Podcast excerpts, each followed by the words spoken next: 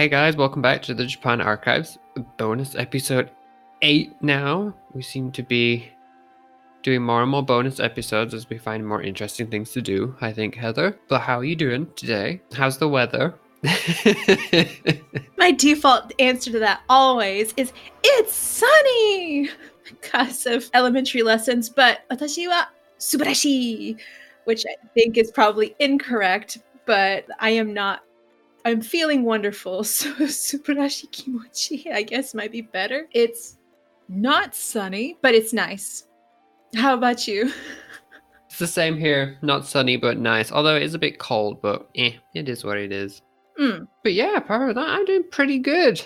But today we are going to do a myth known as Imaro and the Wani. We're going to go back to the Izumo Fudoki today, which we have mentioned before. Oh, I think it was episode 9, way long ago now. Um, we talked about the origins of Izumo province, but in that document, there was also a short, very short myth called Imaro and the Wani, and I wanted to talk about that one today. But before I do that, I suppose when we originally mentioned this document, we never talked about who actually made it. So I quickly wanted to talk about the two men who wrote this document all those years ago. So we have two people for this document. The first one being called Miyake no Omi Kanatari, and the other man being Izumo no Omi Hiroshima. Oh, Hiroshima. From what I can tell, for Kanatari and Hiroshima, they were their personal names, but the part preceding the Miyake no Omi and the Izumo no Omi were more of a title of rank. So the Omi was like a hereditary rank of power, and the word coming before it was the place in which they held their power. So the Izumo no Omi were the leaders of Izumo province, and the Miyake no Omi were leaders of Miyake. So what their actual family names were I'm not too sure, unless their family names were in fact their rank title, I hmm. suppose. Mm. For Kanatari, from how the Izumo Fudoki has been written, it's quite easy to assume that he was well versed in classical Chinese literature. But the only other thing we actually know is that obviously he comp- compiled this document, but also that he was from a district known as Aika. For Hiroshima, we have similar information, but the only other extra thing that we do know was that he was the district leader of one of the small areas of Izumo province, and that he also held the title of Kuni no Miyatsuko, again for Izumo province. For what I was reading about this title, it's unknown like what the authority and obligations of this specific job entailed, but it does seem plausible that it was a job which held a lot of political power of some kind. So, interestingly enough, we know what his job was, but we're not too sure what the job entailed itself. So that's all I'm all I can say really about the authors of this document, and so I'm going to get into the short tale for today. The long long ago, mukashi mukashi, in the province of Izumo, there was a woman walking along one of the many beautiful beaches of the province. But this particular day would seal her fate as there was a particular creature known as the Wani on the beach that day. The Wani saw her coming and waited, and he waited until she was close enough to attack, and then he pulled her into the ocean and ate her. That day, her father waits and waits for her to return home. After all, she had always returned home safely from her walks before, so why should today have been any different? But of course, she never returned home. Her father became filled with rage and asked the gods of Izumo to come to his aid. His daughter had to be avenged. And they listened to him, and they heard his prayers. And they decided to answer them. Upon the beach, he saw 100 Wani appear before him, all encircling one in, in their particular group. No doubt this was the guilty one, Imaro surmised, and so these 100 Wani brought this murderer to him so that justice could be served. Imaro slaughtered this killer, opening up the body to find the shin of a woman inside of its stomach, no doubt that of his murdered daughter. And so, having finished his work, he felt his daughter had been suitably avenged. And like I said, that was a very short myth in this document. There are others in the Izumo Fudoki, but sadly none of them are complete. This is the only other complete one, but Yes, it is rather short.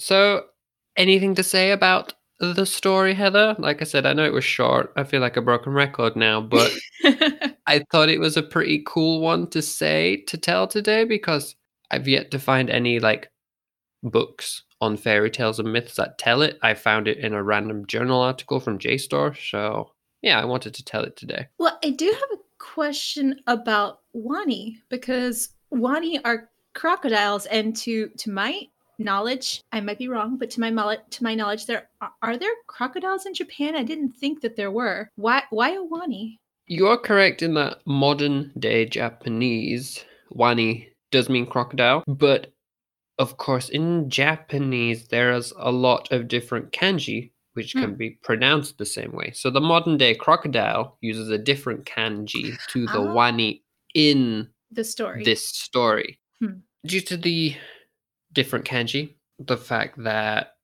back then it's unlikely that crocodiles actually were in Japan. It's unlikely that it would have been a crocodile at all. Hmm.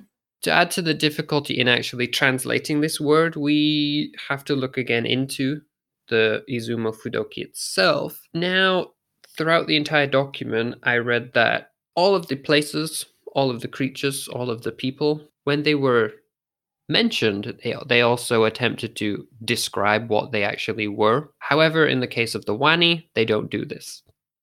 So again, it leaves some kind of mystery as to what these creatures particularly were. And so, if I'm honest, it's kind of a creature that's left to interpretation. We know it's obviously a sea creature of some kind. There are those which do think it could probably have been an early way of describing a killer whale, as they are known to have thrown themselves onto beaches so they could catch things such as seals. So it's plausible that that was what happened. But my personal feeling on this is perhaps it was a they needed a name for the story, and so they picked Wani. There are other people who tried to translate it, and all they've come up with is something like sea monster, sea Hmm. creature. So again, they haven't been able to translate it. So I think perhaps they created this word as a generic description for a creature that was needed for the myth, and they gave no explanation to it because there wasn't one. They'd Hmm. invented it purely for the story. How old is this particular story? Do we have an approximate date? So, as to how old the specific story is, I don't think we can be too sure. It probably, well,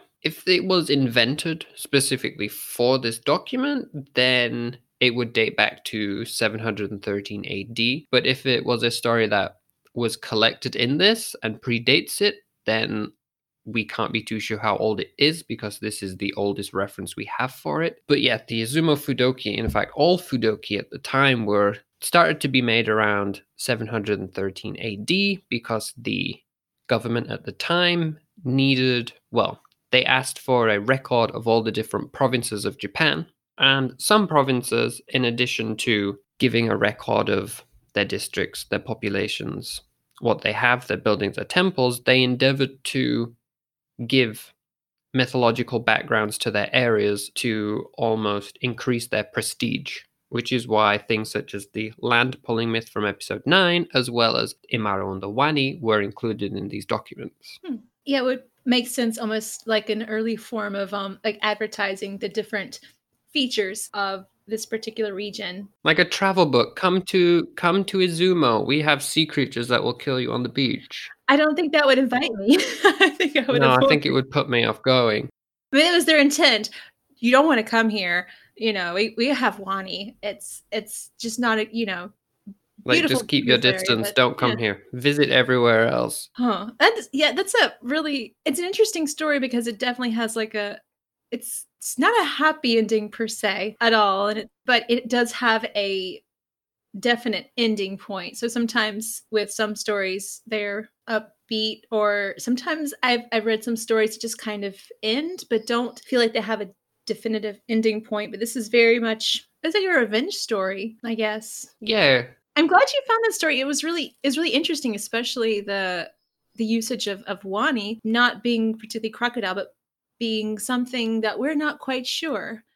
And also Mm. new kanji, really old kanji that I doubt we'll use now, but it's it's interesting. I, I'm looking at the notes here and I see the kanji you put. And um, do we have the kanji for the the wani, not wani, the sea creature wani versus the crocodile wani? Sorry, yeah, you were looking at the kanji for the modern day wani, and I forgot to put the kanji for the sea creature wani in the show notes. So I'm just going to send you the kanji now for you to have a quick look at. Very different. Well, for a start, the modern day wani is one singular kanji, but this one is two different kanji. That is a lot of strokes in those kanji.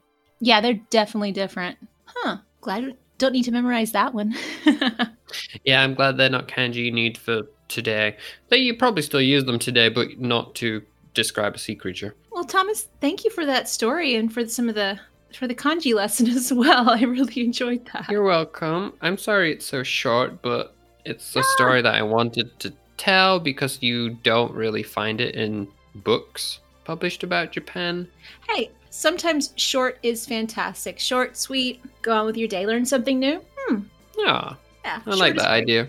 Hmm. Hmm. So I know we do book recommendations sometime, and you did a film recommendation that one time. I did. Uh, so if people are interested in more of a academic type journal for where I found this myth, as well as whereas we got the land pulling myth from episode nine, I got this article on JSTOR, and it's called "The Land Pulling Myth and Some Aspects of Historic Reality," and it is by Anders Karlqvist. So yeah, if you're interested in reading it for yourself, check it out on JSTOR, and you'll find it on there for your reading pleasure. But with my story out the way, that is me done for today. I'm looking forward to this Friday, finishing off the blossoms. Um, anything from you today, Heather? Nope, for this bonus, just like you said, going to keep it short and sweet. Thank you, Thomas. All right then. Well, guys, thank you for listening today, and we'll see you all on Friday. Matane. 皆さん気をつけて、またね。